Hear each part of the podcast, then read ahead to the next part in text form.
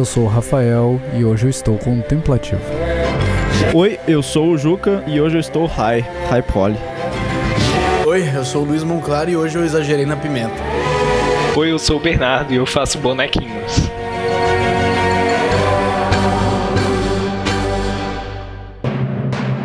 Você está ouvindo o GG Devcast, o podcast que leva sua carreira em desenvolvimento de jogos para o próximo nível. O bloco principal começa aos 14 minutos e vê se presta atenção que o papo foi bom.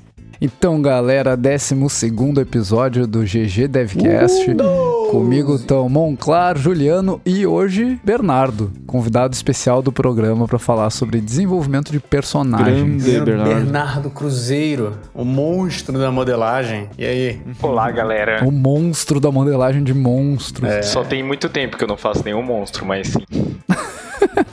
Adoraria fazer mais monstros. Que triste isso, cara. Sim, é muito triste. Minha vida é muito triste. E é isso, cara. É isso que você veio contar pra gente aqui, né? Show de bola. Ô, bom, claro, Oi. Eu, eu vou até me ausentar aqui, vou, vou me abster de fazer qualquer comentário. Bom, claro, trouxe um, um, destaque meio polêmico hoje aqui pra gente. Ai, ai, ai. É, o Battlefront 2 é o destaque que o Monclar trouxe. Eu não vou apontar dedos, mas foi o Monclar que trouxe. Fale Eu trouxe, eu trouxe o Battlefront 2, sim. Eu trouxe o Battlefront 2, sim. Porque eu achei, é, nos últimos, nas, na última semana aí, que veio da, daquele Early Access do lançamento do jogo, dia, começou dia 14 agora de novembro, é, até o lançamento de fato. E até hoje mesmo, que é dia 18, já tá rolando muita treta desse jogo aqui no, nas, nas redes sociais, especialmente no Reddit, né? Onde a comunidade se manifestou, acho que com bastante razão, sobre o tempo que levaria para você destrancar coisas, coisas do jogo que vinham destrancadas com personagens, né, heróis, Darth Vader, Luke Skywalker, Leia, etc, que estavam com um tempo é, insanamente alto que você teria que farmar. Era coisa de, eu não sei, era 40 horas por personagem, alguma coisa assim. Daí a EA ouviu isso, baixou o tempo da, desses unlocks, mas a galera continuou pressionando porque não estava gostando também da, da maneira como as microtransações estavam é, dentro do jogo. A EA foi lá e desativou agora, ontem, as microtransações, ontem dia 17, a gente tá gravando hoje sábado, dia 18. E agora acho que as coisas começaram a ficar um pouco mais suaves, digamos assim. Acho que a galera ainda tá, né, protestando e tudo mais, mas eu acho que a EA tá, tá, tá demonstrando que quer ouvir, que quer é, fazer alguma coisa a respeito. É, o, que, o que eu queria falar, assim, é que o que eu não gostei da, foi o tom que, que a comunidade usou em vários dos posts que eu vi criticando a EA. É, eram posts é, bastante ácidos, assim, meio desrespeitosos, que do, da perspectiva do desenvolvedor, que é um lugar que onde eu, eu me coloco sempre por ser um também, é um negócio que machuca, sabe, de, de ver. E me decepcionou bastante, assim, a, a, o jeito que a comunidade imaturamente criticou. Eu acho que a crítica sempre tem que ser feita, porque é só assim que a gente melhora, é só assim que a EA também conseguiu ouvir mas eu acho que o tom das críticas não foi adequado, mas beleza. Eu trouxe o Battlefront 2 porque é, eu comecei a jogar ele e eu achei ele um jogo incrível. É, ele é muito bem construído é, em todos em todos os aspectos é, visuais, é, gameplay, de mecânicas. É, o feel dele é fantástico. Ele te transporta para dentro do Star Wars. A campanha dele é absolutamente sensacional, apesar de ser um pouco curta. Eu acho que eles deixaram bastante pontas, bastante pontas abertas. A campanha acho que não vai terminar aí. Eu espero que eles, dentro do Battlefront 2, continuem explorando essa história. E eu tô me divertindo muito é, dentro desse jogo, assim. Eu acho que ele é, ele é um jogo para você jogar descompromissadamente, assim. As batalhas de larga escala, pelo menos para mim. Eu sou muito fã de FPS, eu jogo bastante jogos competitivamente. É, mas no Battlefront eu me sinto um pouco mais livre para dar uma brincada, assim. É, por ser uma larga escala, é, eu consigo explorar bastante o mapa, tentar pegar os inimigos de pontos que eles não estão esperando, fazer coisas assim em geral que, que eu não, não tenho oportunidade de fazer em jogos como Counter-Strike, Rainbow Six, Overwatch, etc. E é isso, assim, eu acho que vale, vale bastante a pena é, conferir. Eu acho que a EA tá, tá se mostrando bem aberta a ouvir a comunidade, eles querem saber o que, que a comunidade vai, vai dizer para de repente tornar esse jogo o melhor possível. Acho que a Disney provavelmente está querendo o melhor do, do, Battlefront 2, né? Com certeza, porque acho que é o, é o, maior jogo da franquia Star Wars que foi lançado até hoje. E é isso aí, meu. Eu, eu ainda come, eu comecei só a jogar ele, acho que vou ter mais coisa para falar no futuro. Eu tenho poucas horas de jogo ainda, mas tá valendo muito a pena a experiência. É isso aí. Eu achei estranho também, eu, eu, concordo um pouco com a comunidade. Eu tenho achado estranho esse movimento de ter microtransação em jogo premium, sabe? Uhum. O, o Battlefront, para quem comprou a versão Ultimate dele, ele custou 279 reais, né? Então, Sim pagar 279 reais mais microtransações dentro do jogo para ter acesso ao conteúdo me soou estranho. E, e, até eu queria saber a opinião de vocês. O que, que vocês acham disso? Será que isso é um movimento que vai, vai se manter? Isso é um, uma experimentação que está acontecendo com algumas empresas? Isso tem futuro? Isso não tem futuro? Qual é a opinião de vocês a respeito disso? A partir do meu ponto de vista, isso está crescendo, assim, o jogo como um serviço, né? E não como um produto fechado que que vai receber alguns patches e era isso, né? Eu acho que isso tá sendo um movimento da indústria mesmo e acho que até rende um episódio sobre isso mesmo. Games as a Service, sabe? Uhum. Que é um movimento bem notável da indústria, assim. Ah, ainda tem microtransações em vários jogos, acho que um jogo que faz muito bem isso é o Overwatch, né? Com, com os loot boxes deles lá. E a gente não se sente tão invadido pelas transações do, do Overwatch, né? Acho que Uhum. Talvez é, mas é, eu acho que ali é mais cosmético Exatamente. também, né? Eu acho que isso Sim. foi abordado de um jeito conteúdo jogável, de um jeito estranho assim, sabe? Então acho que ainda tem espaço para iterar em cima desses sistemas. Um, um, jogo que eu que eu jogo muito e tem essa essa iniciativa é o Guild Wars. O Guild uhum. Wars 2 ele tem microtransação, tu paga pelo jogo, ele tem microtransação também. Agora não paga mais pelo jogo, né? Agora ele é, é free to play com pagamento para ter acesso às expansões. E coisas de quality of life também, né? Exato. E aí tu tem, tu tem pagamento por coisas que ou vão simplificar a tua vida no jogo, são coisas facilitadores, ou são itens cosméticos, não são coisas que tu precisa ter para experimentar o jogo completo, sabe? Que é onde eu acho que eles erraram o tom. Que tipo de facilitadores? Só para ter exemplos assim. Por, por exemplo, tu tem acesso a um atalho que que te permite acessar o banco de qualquer lugar do mapa. Tu não precisa ir para uma cidade para acessar teu banco. Economiza teu tempo. Uh, tu tem acesso a um mercador instantâneo. Uhum. Tu tem acesso a transporte instantâneo e gratuito para áreas do mapa. Legal. Então são coisas, são atalhos. A maioria Sim. deles são atalhos. Tudo focado na, na, economia do tempo do jogador, né? Exatamente, exatamente. E não em mecânicas de jogo mesmo. Sim, é, é a mesma, talvez a mesma instância que a Supercell toma um pouco no Clash of Clans. É, são aceleradores, né? Eu acho que quando, quando as microtransações vão mais para esse lado, quando, quando afetam de fato o gameplay, eu acho ok.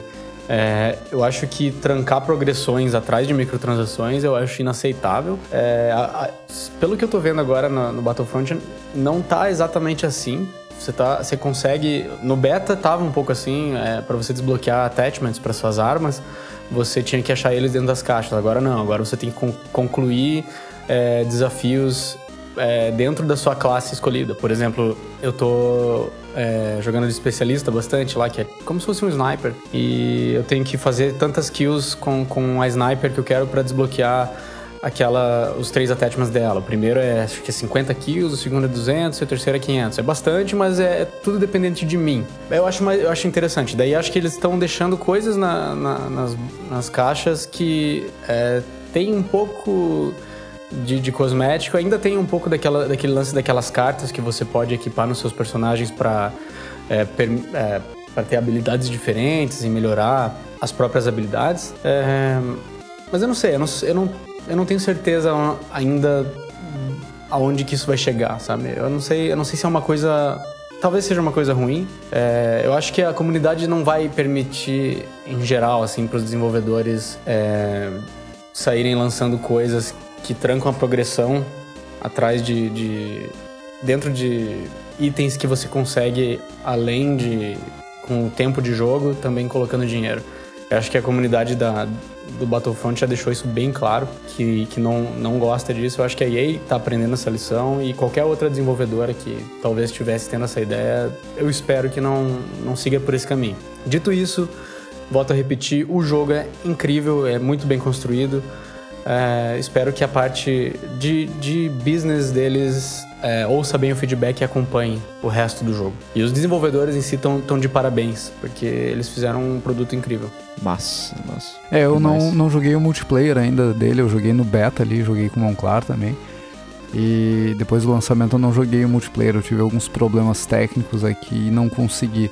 Mas, mas quero ver como é que tá esse, esse uhum. jogo também, como é que ficou depois de lançado. De bola. Legal. E, Ju, e Juliano, o que, que o pessoal comentou aí no, no nosso último episódio, no nosso episódio sobre prototipagem. Eu vi que a gente teve bastantes downloads, uhum. mas eu não vi se a gente teve comentários, né? O Juliano é o nosso cara das redes sociais também. Nossa, é. tô um papel de community manager é. aqui da so GG Devcast também. Então, a gente teve alguns comentários no site, eu quero trazer um de destaque aqui, que é do Ademilson Moreira, e ele comenta o seguinte: Estou ouvindo diretos podcasts sobre prototipagem sempre acabo usando códigos do protótipo em versões mais avançadas, partindo para a final. Ainda não lancei um jogo, mas os que tenho feito, a diferença acaba sendo o polimento e animações que a versão final tem em relação ao protótipo. Já havia pensado nesse tema para indicar como pauta. Já que abordaram, um outro tema interessante é sobre marketing no jogo. Como trabalhar isso desde o começo? Quais as dicas que vocês podem dar a respeito? Parabéns pelo podcast, pessoal, e quase toda quinta já estou aqui para ouvir. Maneiro. Olha aí. Maneiríssimo. Acho que é um tema super pertinente também. Assim como dos QAs que trouxeram nos, nos outros comentários, né? E pode crer que em algum momento vai chegar um episódio sobre marketing, não é? Uhum. E a gente recebeu um comentário. Então, como a gente divulgou o Future Flashback no último episódio, o pessoal curtiu bastante lá do estúdio eles comentaram o seguinte: Obrigado pelos elogios, iremos nos esforçar para atender as expectativas. Um demo está previsto para o futuro um menos para um futuro menos distante. Avisaremos quando estiver disponível. Muito legal, Muito a gente só mandar o demo aí, a gente tá louco para jogar. A gente gostou bastante do uhum. a, da recepção do, do feedback do jogo. O pessoal curtiu bastante, o pessoal também comentou bastante. Tá sendo bem legal. Eu fiquei eu fiquei feliz que eles falaram que eles ficaram felizes que alguém entendeu a história do, do, jogo deles, né? É, então, eu, eu fico feliz que a gente tenha entendido de fato naquilo que a gente estava tava teorizando aqui, né? Tipo, parece ser uma, uma coisa bem doida, assim, bem, bem massa, que não é muito explorada, assim. Curti, curti mesmo. Massa. E eu quero falar um pouco sobre Unity Dev Day, que foi um evento, para quem não conhece, foi um encontro da Unity durante um dia todo lá em São Paulo. Eu fui uh, junto com o Tinos lá da Kiris, o evento tava demais, foi muito bacana encontrar o pessoal, conversar com todo mundo. Se atualizaram com features da Unity também e encontrar gente de outros estúdios. Tava muito bom. Eu conheci o Kikuchi lá, que é o evangelista da Unity aqui na América Latina. E a gente foi lá, eu e o Tinos apresentar uma palestra sobre integração de UI, que é algo que lá na empresa eu acredito que a gente tem um workflow excelente e junto disso a gente falou sobre empoderamento do artista, né? A palestra, eu vou deixar um link aqui no post para quem quiser acessar os slides, tem algumas dicas sobre otimização, tem algumas dicas sobre, principalmente sobre o workflow mesmo e sobre a mentalidade que a gente adota lá na Kiris. Mas o pessoal da Unity falou pra gente que vai ter um videozinho para ser postado lá no canal deles do YouTube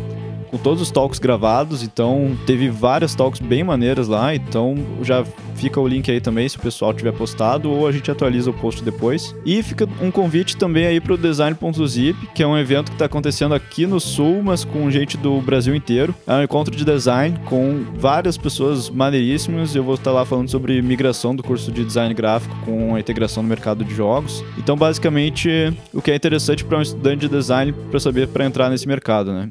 Se estiver por aqui, cola lá também pra gente bater um papo. Tá bem em cima da hora o convite, é sábado, agora, dia 25 de novembro, é quinta, vai ser dois dias quase pro evento. Mas se estiver por aí, cola lá. E é isso aí. Aonde que é o evento, Juliano? É na Uniriter.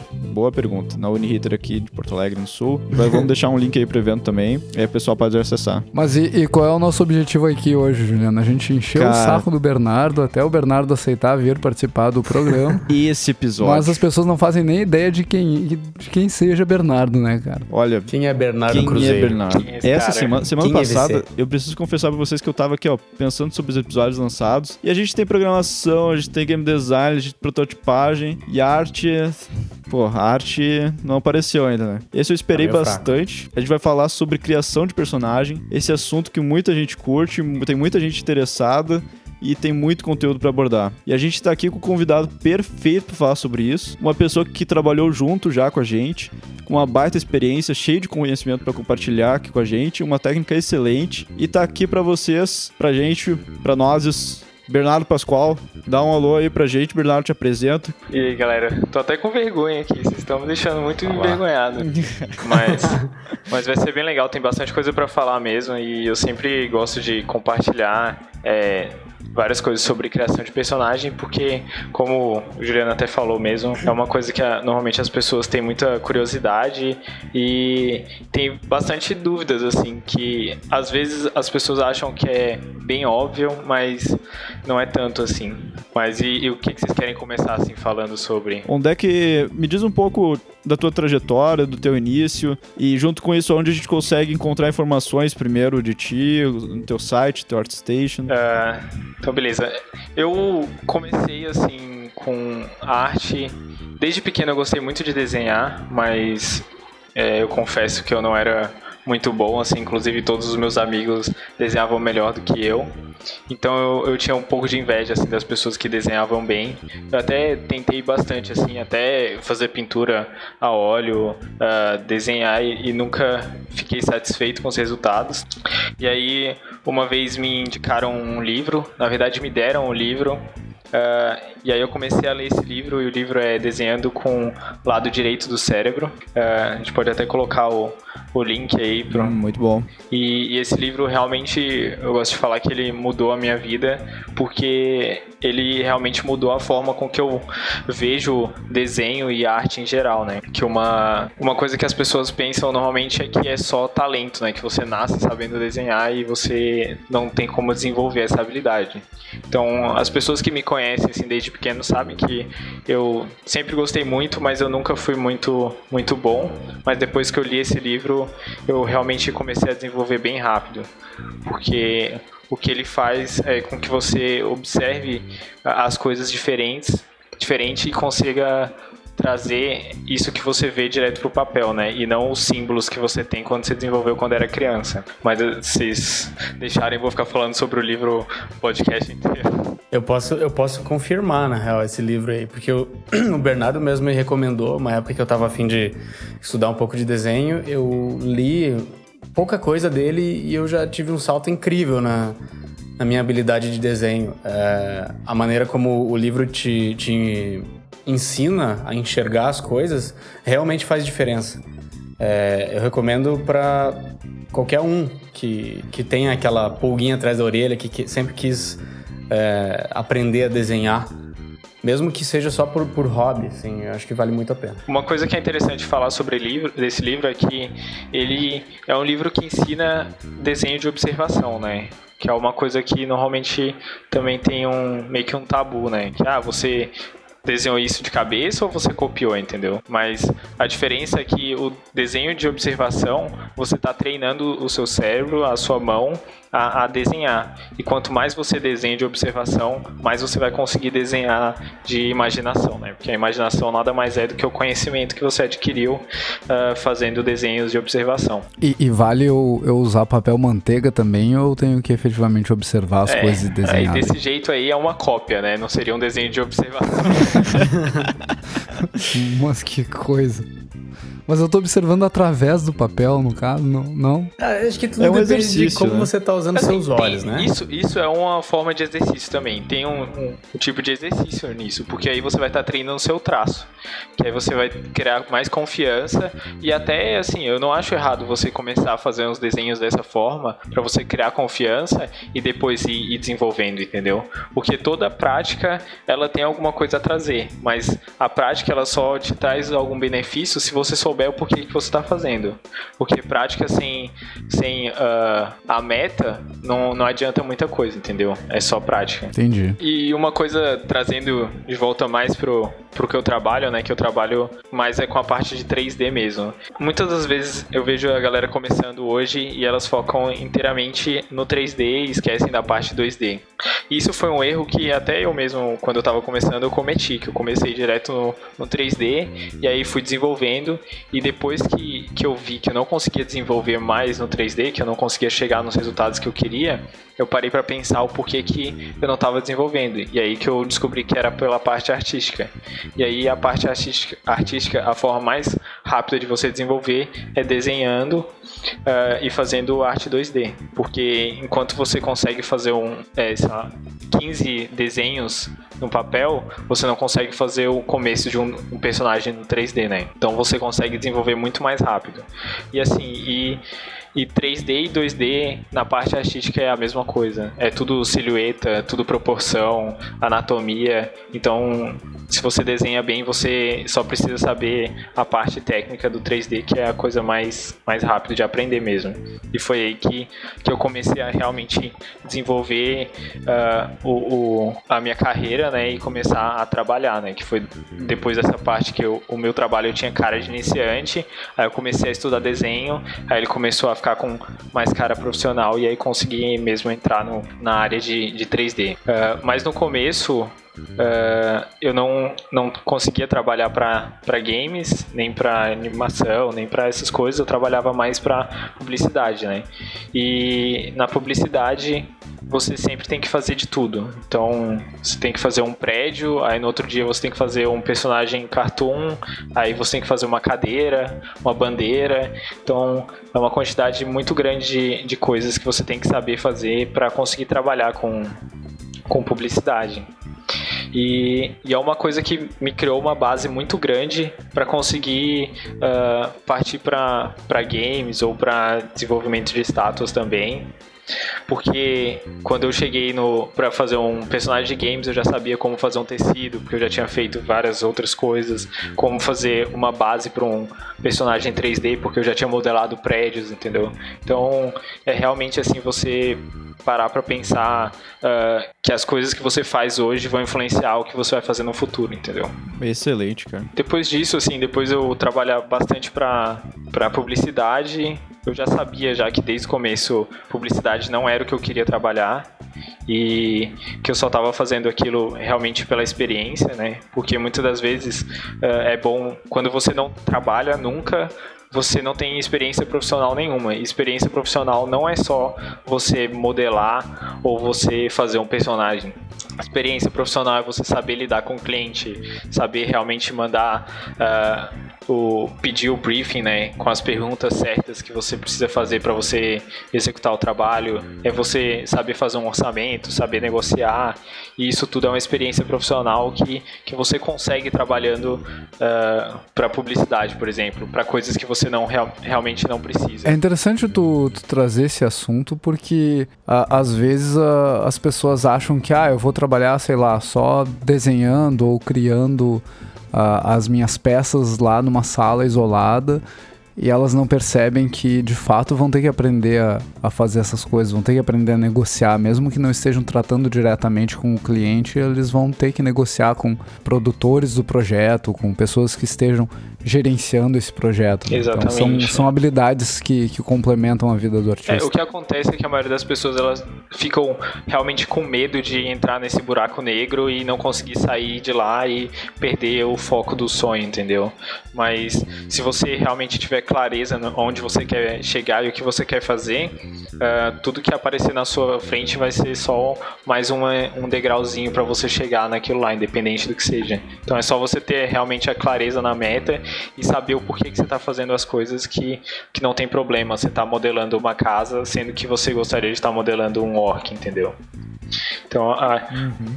acho que é bem interessante e realmente me ajudou bastante, assim, para o que eu faço hoje, né? Então, só dando continuidade, assim, na linha de tempo do meu trabalho, uh, depois desse tempo como freela, eu me chamaram, eu não lembro, agora eu lembrei, o Janderson, que trabalhou com, com vocês também, foi trabalhar na Aquiles.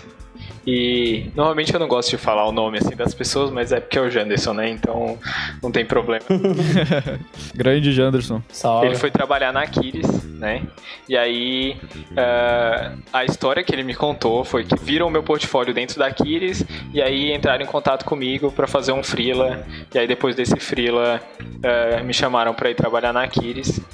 E aí eu conheci essas pessoas bem legais que eu estou conversando agora. E foi uma experiência ótima, assim, porque eu, eu sempre pensei que eu nunca ia trabalhar com games no Brasil, porque eu nunca tive interesse nenhum em trabalhar com personagens cartoons ou hand-painted ou qualquer coisa que seja mobile. Mas quando eu conheci a Aquiles, realmente, principalmente pelo jogo, pelo Ballistic, foi um, uma coisa que eu pensei, é, realmente eu consigo melhorar assim minha, minha carreira trabalhando para essa empresa e aumentar meu nível de conhecimento, mesmo que seja com projetos mobiles ou realmente ter um, um, uma experiência em estúdio mesmo. E aí eu trabalhei em poucos poucos jogos, foram mais protótipos, né, dentro da empresa, mas foi uma experiência bem bem boa assim, trabalhar com com todos vocês inclusive. E lá eu, eu realmente abriu a minha cabeça em relação à, à arte em si. Porque para mim, antes de da era eu quero fazer personagem realista, eu quero fazer monstro, quero fazer uh, guerreiro, essas coisas. Mas depois que, que eu realmente comecei a, a parar pra pensar que, que tudo tem o seu. Tudo é interessante se você realmente parar para pensar sobre, sobre o, o que você está fazendo, né? E, e aí, quando eu tava na Kiris, eu passei, se não me engano, sete meses. E aí eu tive que fazer uma decisão muito difícil, que era... Eu comecei a fazer frilas para impressão nesse meio tempo.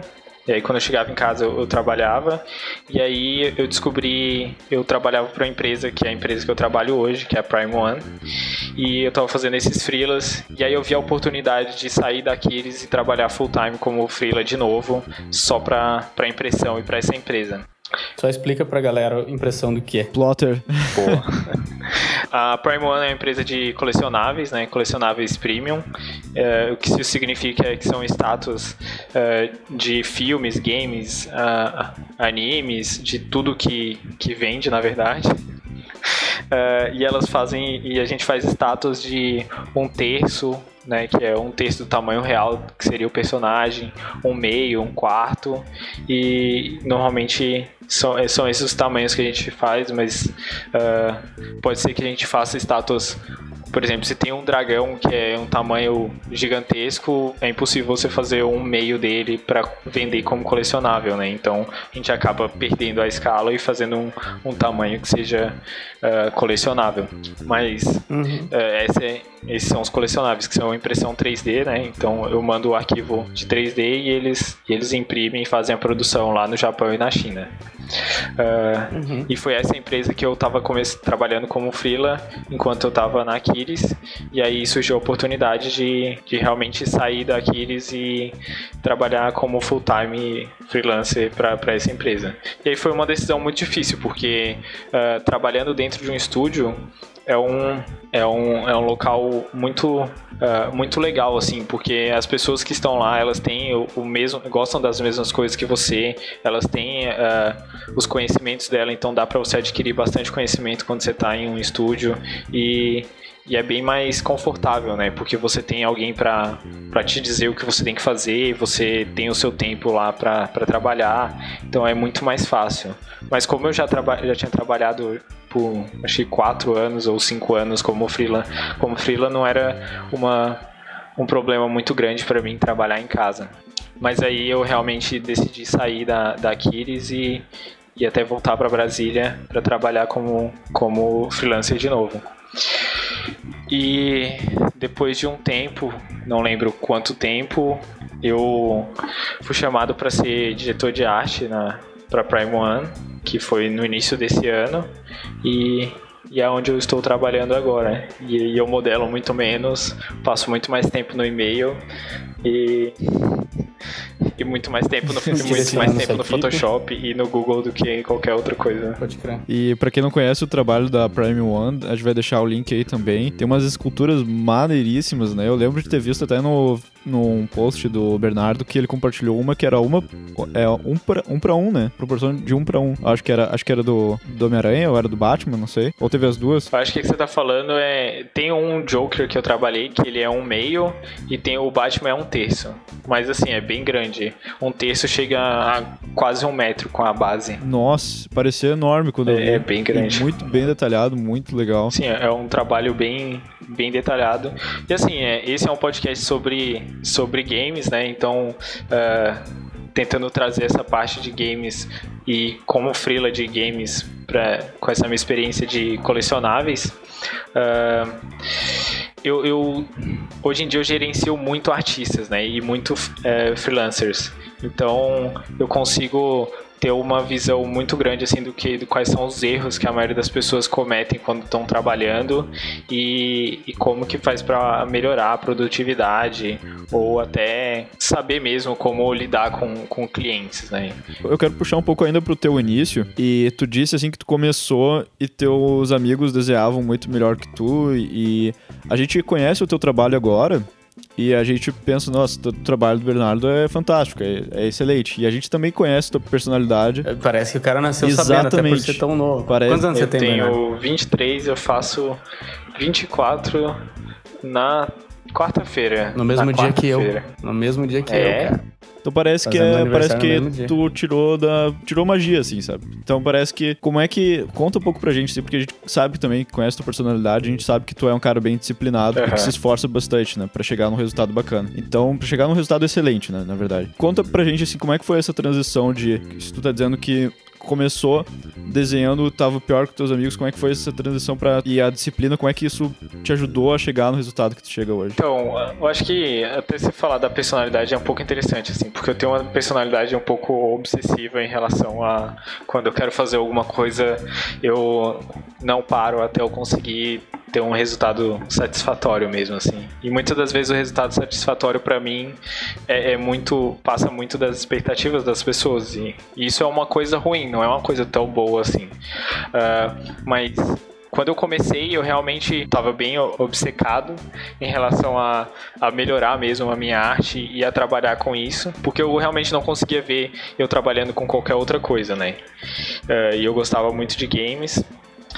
E acho que um, um dos, dos, motivos principais, assim, de, de, eu conseguir desenvolver a minha arte até chegar onde eu tô agora foi uh, eu não ter muito acesso à informação, entendeu? Na época que eu comecei, uh, que não faz tanto tempo assim, né? Porque não sou uma pessoa tão, tão velha para estar tá falando, ah, na minha época, uh, não, tinha, não tinha tanto acesso em português para os tutoriais e, e eu até não sabia muito bem como mexer na internet, eu nunca fui um um cara muito, muito fissurado em computadores, assim. Eu gostava de jogar, mas eu não sabia muitas outras coisas.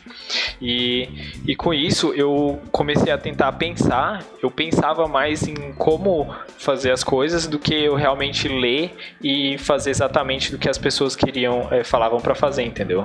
Então, tipo, se eu pensava, nossa, uh, eu não consigo desenhar um braço. Como que eu faço para desenhar um braço bem, assim?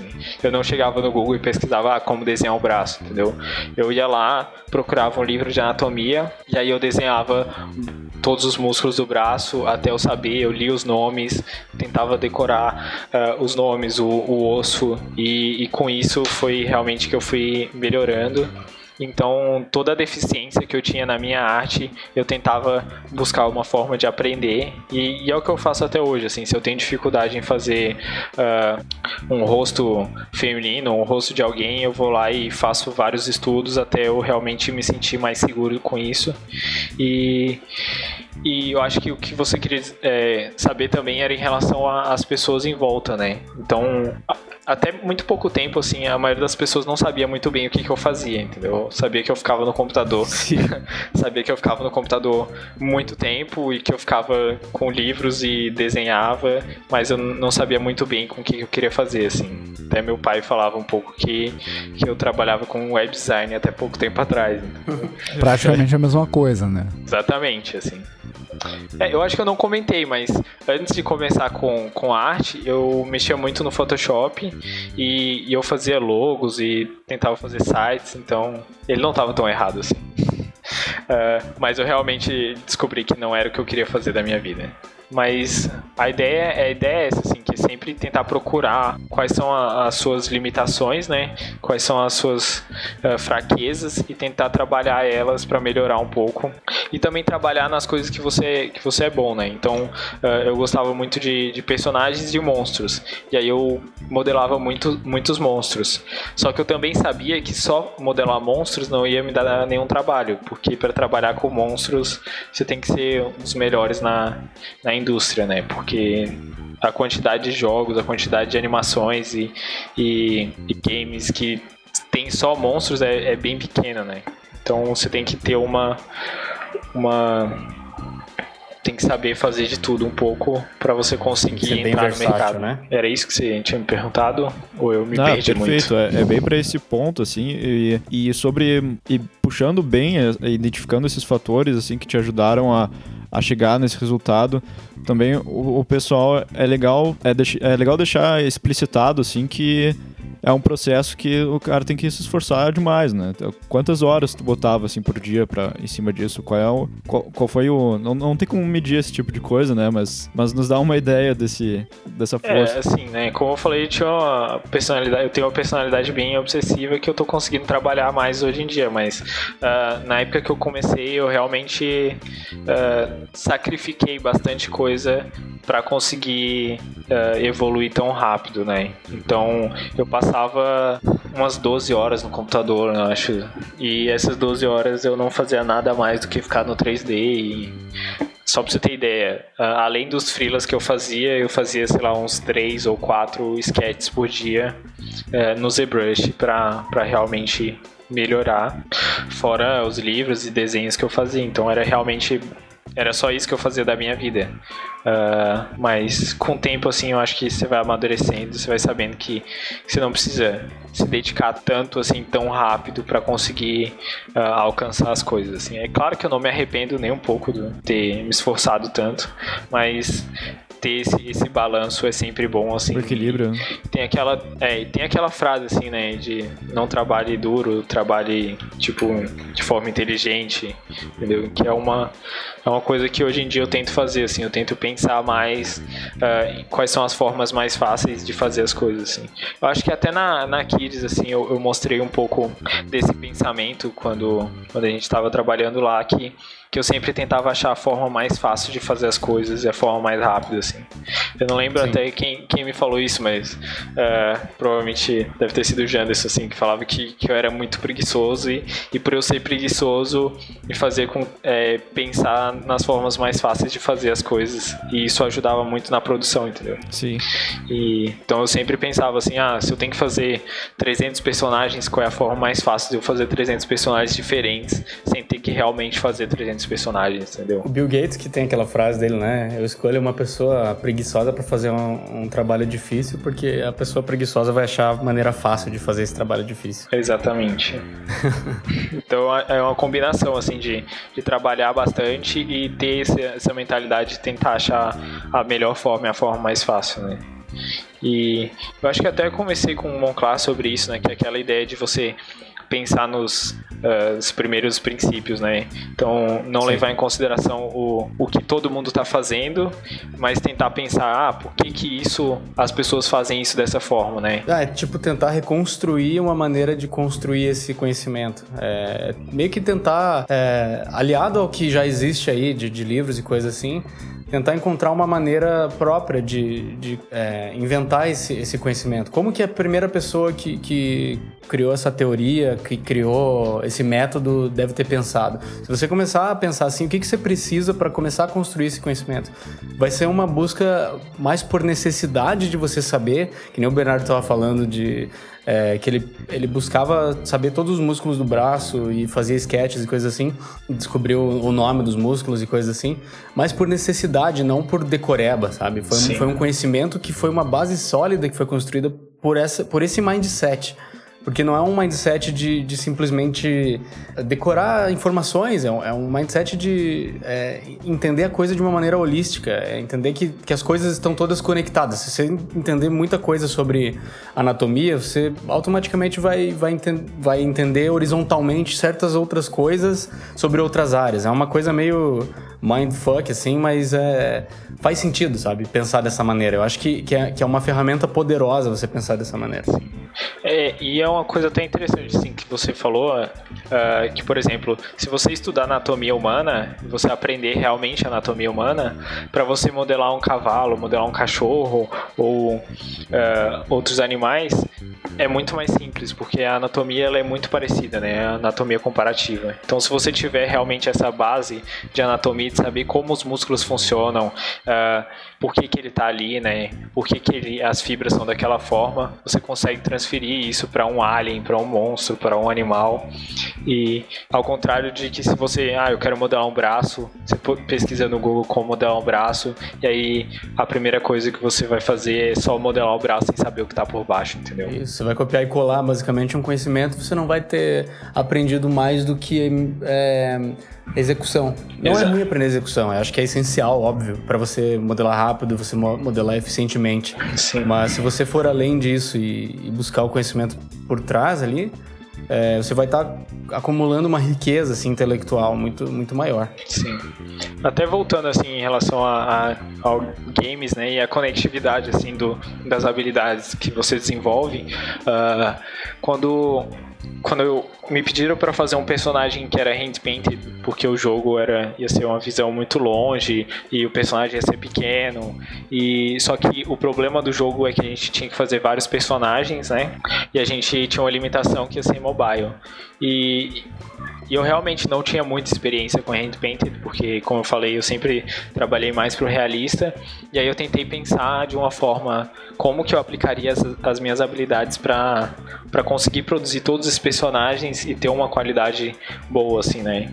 Então, eu realmente consegui, uh, ao contrário do que normalmente as pessoas pensa, pensariam, eu passei mais tempo no ZBrush e fazendo o bake de texturas do que realmente pintando a, o, os modelos, mas o resultado final ficava tão parecido quanto o personagem do, de um jogo como o LoL, ou, entendeu? Então, realmente se eu não, se eu não tivesse parado para pensar como que seria a forma mais fácil de fazer, sem levar em consideração o que era o óbvio, né? Que era, ah, você vai lá e pinta todos os personagens, cada personagem. Um por um. Ou seja, você buscou uma, uma alternativa. Você, você pensou muito mais tempo na, nessa alternativa, você passou mais tempo, digamos, na pré-produção da tua solução e facilitou horrores no, na execução do resto, né? Sim.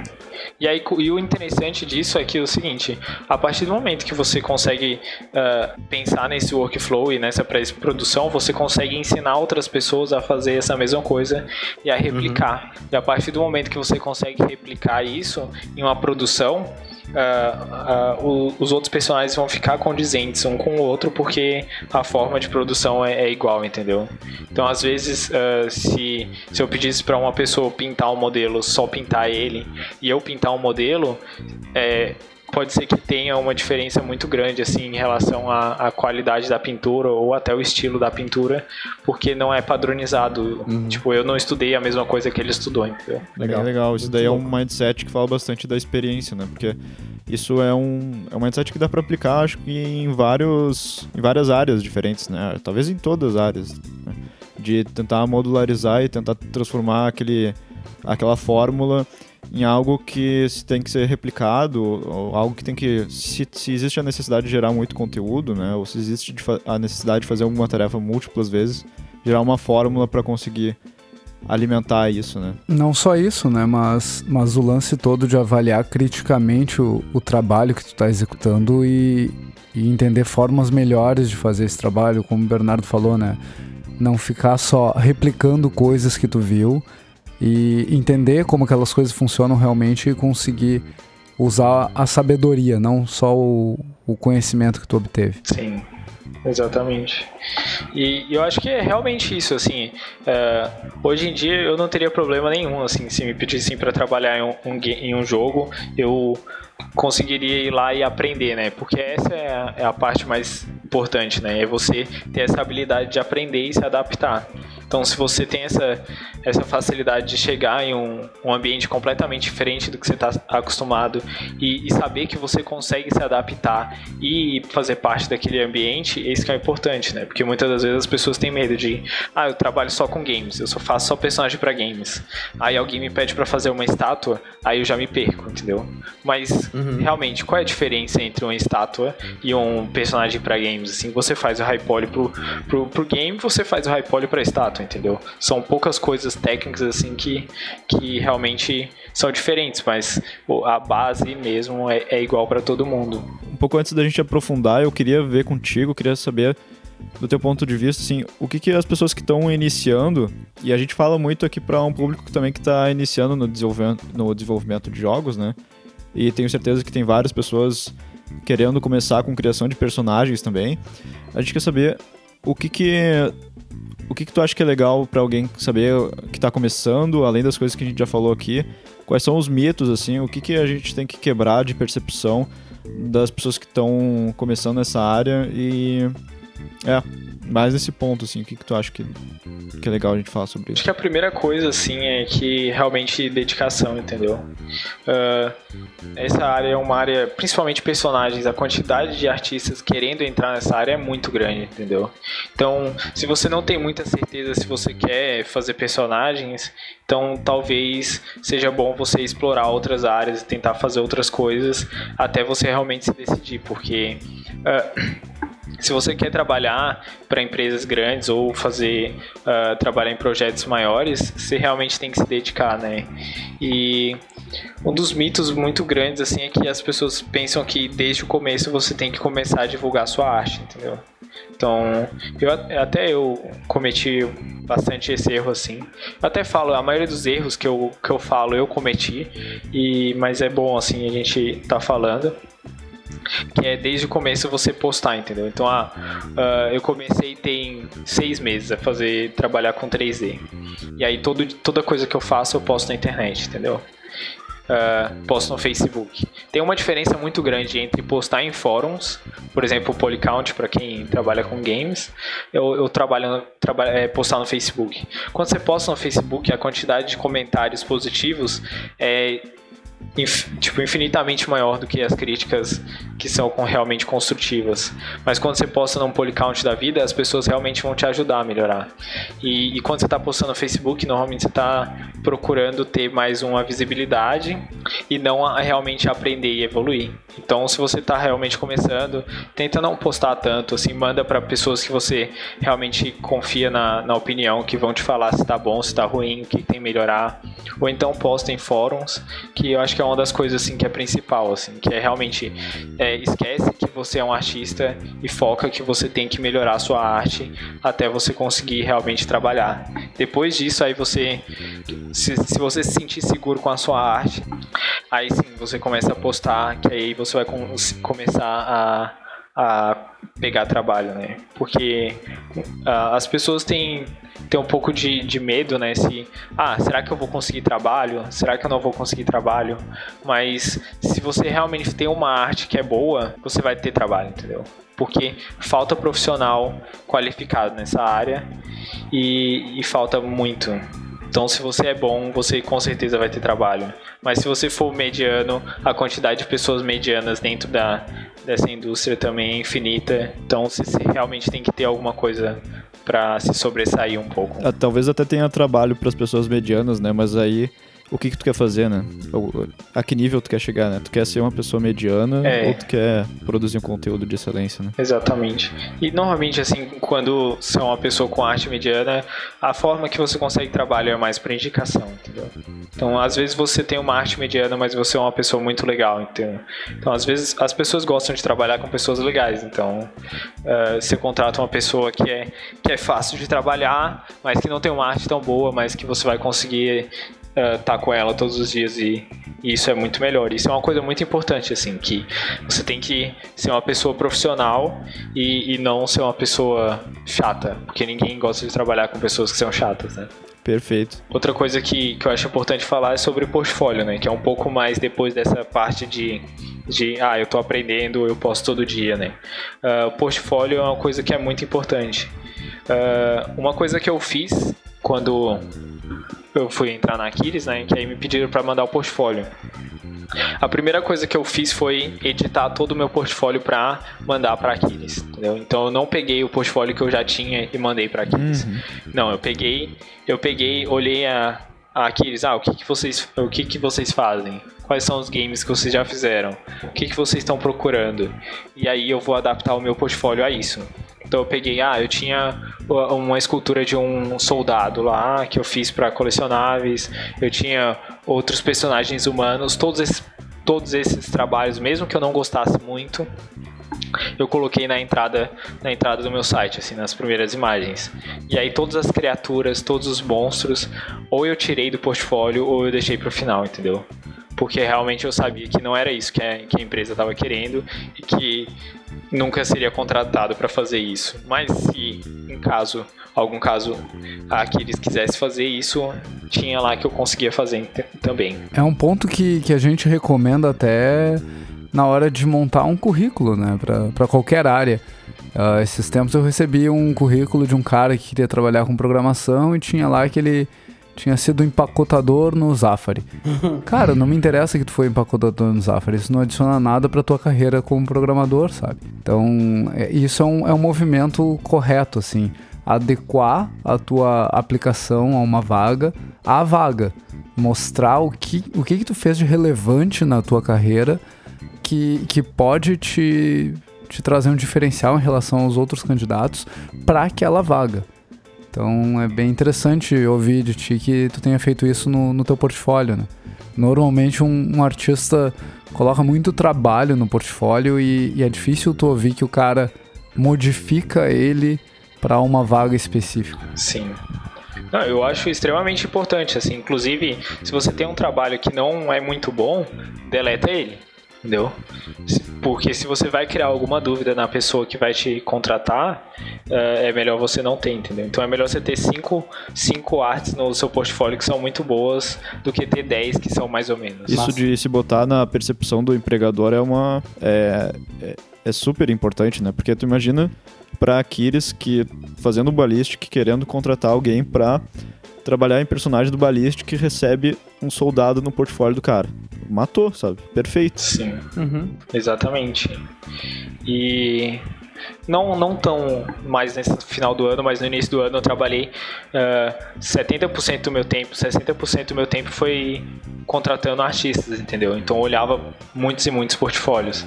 E o que eu recebi de portfólio de animador para trabalhar com impressão 3D foi é, é, ridículo assim. Eu ficava assim, você realmente olhou para que que é essa vibe que você tá aplicando, né? Tipo, eu não quero saber se você sabe animar, eu quero saber se você sabe esculpir. Então é bem importante saber exatamente. E só mais um, um adendo em relação ao portfólio. Uh, quando eu estava criando o portfólio, eu recebi um, um conselho muito bom que eu infelizmente não lembro quem, quem me falou, mas é que você tem que ter um portfólio generalista, entendeu? Para quando você está começando.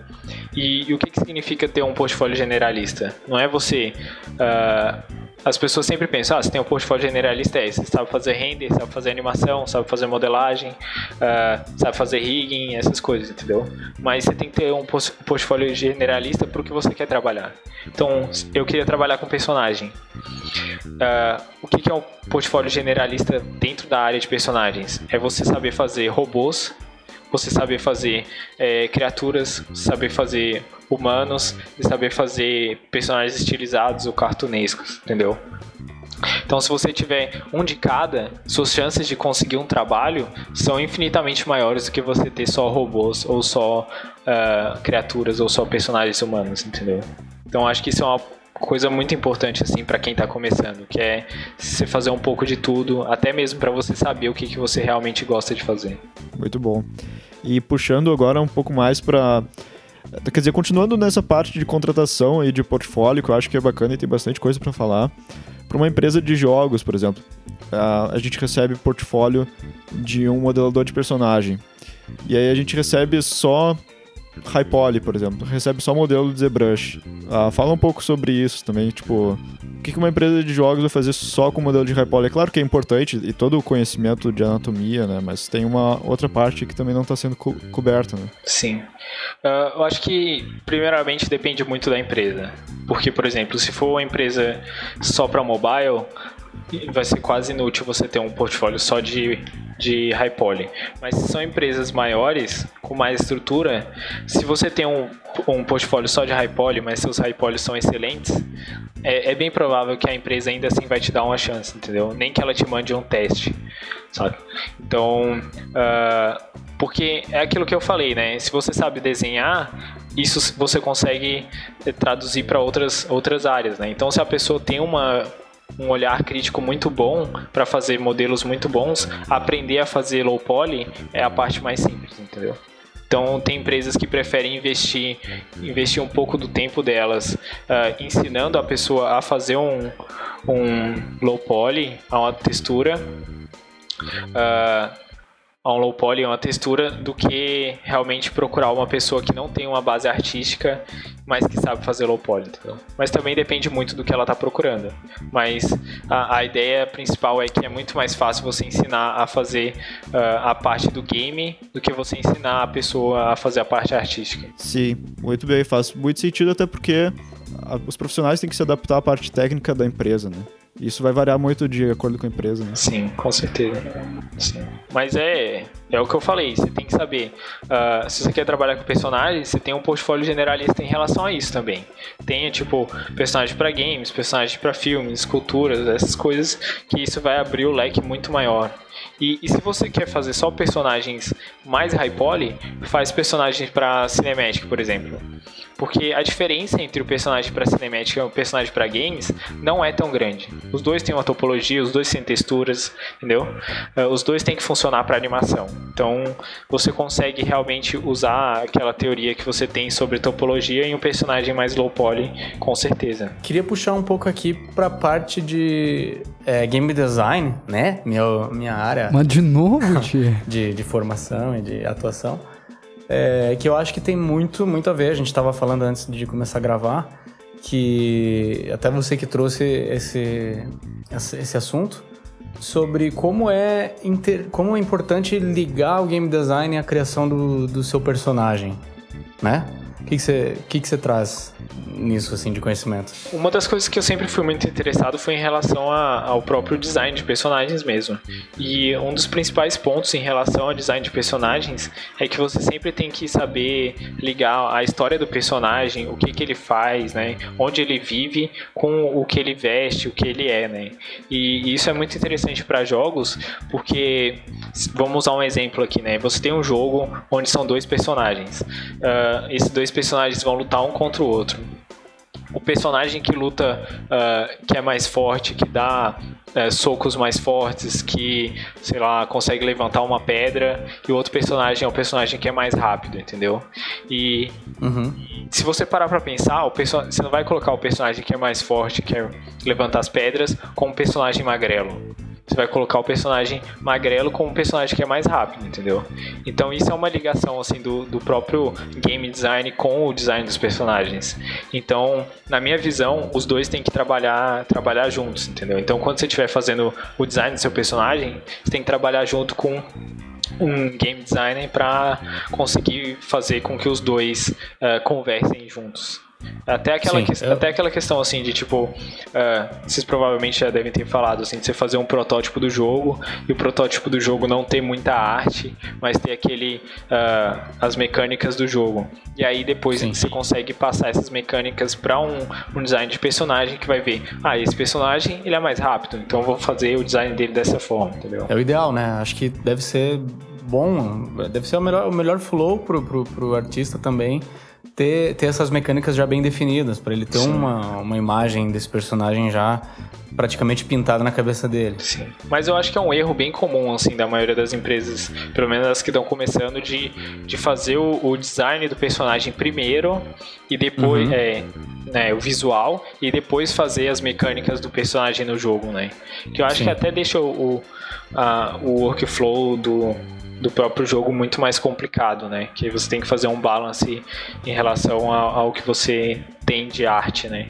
Uhum. Isso é uma coisa muito estranha. Isso que você falou Sim. agora me lembra me lembra bastante o Overwatch, assim. Acho que, é, acho que talvez seja o melhor exemplo pra gente usar aqui hoje, com a, com a variedade de personagens que o Overwatch tem e como é fácil de você entender intuitivamente o que, que cada personagem pode fazer, só, só de olhar a silhueta dele, só de olhar o, a postura dele em campo. Você vê um Reinhardt, que é um cara gigante, enorme, tem um martelo na mão. Você sabe que o cara é um cara corpo a corpo, que ele vai aguentar muita pancada. E ele é o tanque, ele é um cara que daí mete um escudo no chão ali e todo mundo anda atrás dele. É o cara que, que vai, vai levar o time dele pra frente. Aí você tem em outro. totalmente oposto a ele a Tracer, que é super magrela, rapidinha, toda, toda fininha e tal. E é, e é super, super. É, é, intuitivo isso mesmo. Sim. É, você, você olhar o personagem e, e, pensar assim, pô, esse cara aqui deve ir para esse lado, essa, essa, essa menina aqui deve ir mais para esse lado também. É, é, é, bem por aí. Sim. Uma coisa, é, eu acho que o porquê de acontecer esse problema de arte vir antes do game design é porque é muito mais fácil você vender a arte do que você vender um, uns bloquinhos lá se mexendo, né? Sim. Então, é, é por isso que as pessoas tendem a fazer. Ah, quando eles têm a ideia do jogo, eles já pensam em visual, entendeu? Dá pra dar uma dica pra galera nisso, assim, que eu acho que não, não é errado de forma alguma você, de repente, definir o tom do seu, do seu universo antes até de ter personagens dentro dele. Eu acho que dá pra, dá pra partir desse ponto, assim, em vez de tentar já definir com 100% de certeza como que um personagem vai, vai, vai ser visualmente, é definir como que elementos do seu universo vão ser. Como que um humano no seu, no seu universo é, ou como um humanoide no seu universo é. Sim. É um negócio mais cartunesco, é mais realista, e aí depois que isso estiver sólido e você conseguir vender essa, essa visão do seu universo, aí sim você começar a construir personagens. Eu acho que dá para construir alguns personagens como exemplo, né? De como, tipo assim, arquétipos para o seu universo, mas deixar para def definir coisas finais depois que o game design estiver bem definido. Sim, com certeza. Isso vai ser bom para todo mundo. Sim. E, e até entra em outra questão assim do próprio desenvolvimento de, de games, né? É que é, como que você vai definir se, seu, se o seu jogo vai ser um jogo onde vão ter high polys ou se vão ser hand painted, se vai ser cartoon, se vai ser estilizado. Então isso é uma coisa bem interessante que também envolve bastante a arte e também envolve bastante o próprio, o próprio game design, né? Então, se você vai ter um jogo onde você vai ver os personagens sempre de longe, por que, que você vai investir, investir tanto tempo no design do personagem, do pé do personagem, entendeu? Ou uhum. se você vai ver o personagem sempre de costas, você vai investir muito mais nas costas do personagem do que na frente do personagem. Então, essas coisas também, você vai ver o personagem sempre de cima, a silhueta de cima tem que ser muito mais interessante do que a silhueta de frente. Então, tem que estar sempre conversando, assim, a, o ideal mesmo é que o time inteiro esteja sempre conversando, sempre discutindo como que vai ser o jogo, né? Porque não adianta muito uh, você chegar e tá todo mundo lá falando, ah não, o jogo vai ser em terceira pessoa, e vai ser jogado assim. E aí, uh, daqui a duas semanas, aí muda tudo. O jogo vai ser em primeira pessoa. Aí depois muda Sim. tudo. O jogo vai ser uh, top view, entendeu? e aí, tipo, como que você faz uma arte para isso, né? Você tem que ter algumas coisas definidas para você conseguir realmente trabalhar, né? É, exatamente. Isso, isso tem tudo a ver com o nosso último episódio de prototipagem, que, que a gente. O episódio 11, que que é, que é essencial para que esses erros assim sejam evitados. Senão você já vai desperdiçar muito tempo do artista. Isso vai consumir tempo, vai consumir uh, fortitude do mental do cara, assim. Tipo, se, se tá tudo indefinido, você já tá mandando o cara fazer coisa, ele tá se empenhando ali e aquilo tudo vai, vai ser jogado fora por falta de planejamento, é, é, muito ruim. Não, e uma coisa que é interessante é que eu trabalho da mesma forma, né? É aquela ideia, né? De que conhecimento você consegue aplicar em tudo que você, que você faz, né? Então, eu, eu aplico essa ideia trabalhando para esculturas também, para colecionáveis. Então, uhum. Uh, normalmente a gente tem o sketch em 2D, né? Ou não tem o sketch em 2D. E só que o sketch em 2D é muito diferente do que você ter um é, você ter o 3D, né? Pronto. Uhum. Porque você só consegue ver uma visão. Às vezes o artista não fez a perspectiva direito. Aí quando você colocar na pose lá no 3D não vai ficar tão legal. Então o que eu uhum. faço é mesmo o protótipo do, da própria estátua. Isso legal. eu posso levar duas horas para fazer, entendeu? E aí é só para ter as proporções, saber qual é o tamanho da base, entendeu? Uh, qual vai ser a pose do personagem. E aí com e por, isso. Por curiosidade, uh, quanto tempo leva no, no, total uma produção de, de estátua? Cara, depende. Uh, porque a gente está falando de pré-produção, a gente está falando de da produção, entendeu? Às vezes uma estátua pode levar um mês, às vezes uma estátua pode levar quatro meses. Às vezes uma estátua leva quatro meses lá na frente no protótipo, depois dele tá pintado. A gente vê que a cabeça não foi tão legal, que a, uhum. a base pode ser de outra forma. Aí volta pra produção, entendeu? Isso Mas assim. A parte, isso parte no computador ainda ou já com a impressão? Ah, depois que tá impresso, a gente pode voltar pro 3D e imprimir de novo, entendeu? Acontece ah, muitas vezes, assim. É bem iterativo o processo, assim é, como... A nossa empresa, sim. Uh, as outras empresas tão, não tanto, entendeu? Depois que tá no protótipo, é muito difícil mudar. Mas a gente realmente se. Porque a gente trabalha com, pro, uh, com produtos que são muito caros, entendeu? Eles são de Sim. 700 dólares a 1.500 dólares, entendeu? Então é um produto bem caro. Sim, e às vezes um detalhezinho o cara desiste de comprar, né? Exatamente. Então a gente realmente, se tem que fazer uma cabeça nova, a gente vai lá e faz uma cabeça nova, imprime de novo e pinta de novo, entendeu? E a gente tem um, uma etapa de prototipagem, assim, né? Porque quando eu posto as imagens, a maioria das imagens que eu posto são protótipos, entendeu? Esses uhum. protótipos eles podem ser mudados lá para frente, entendeu? E, e, demora muito do dessa, imagina assim, a gente posta a foto do protótipo até chegar no no colecionador, a estátua em si, pode levar de um a dois anos, entendeu? Nossa. Então às vezes as pessoas fazem a pré-ordem do da estátua e só chega um a dois anos depois, entendeu? Nossa, Caramba. sim.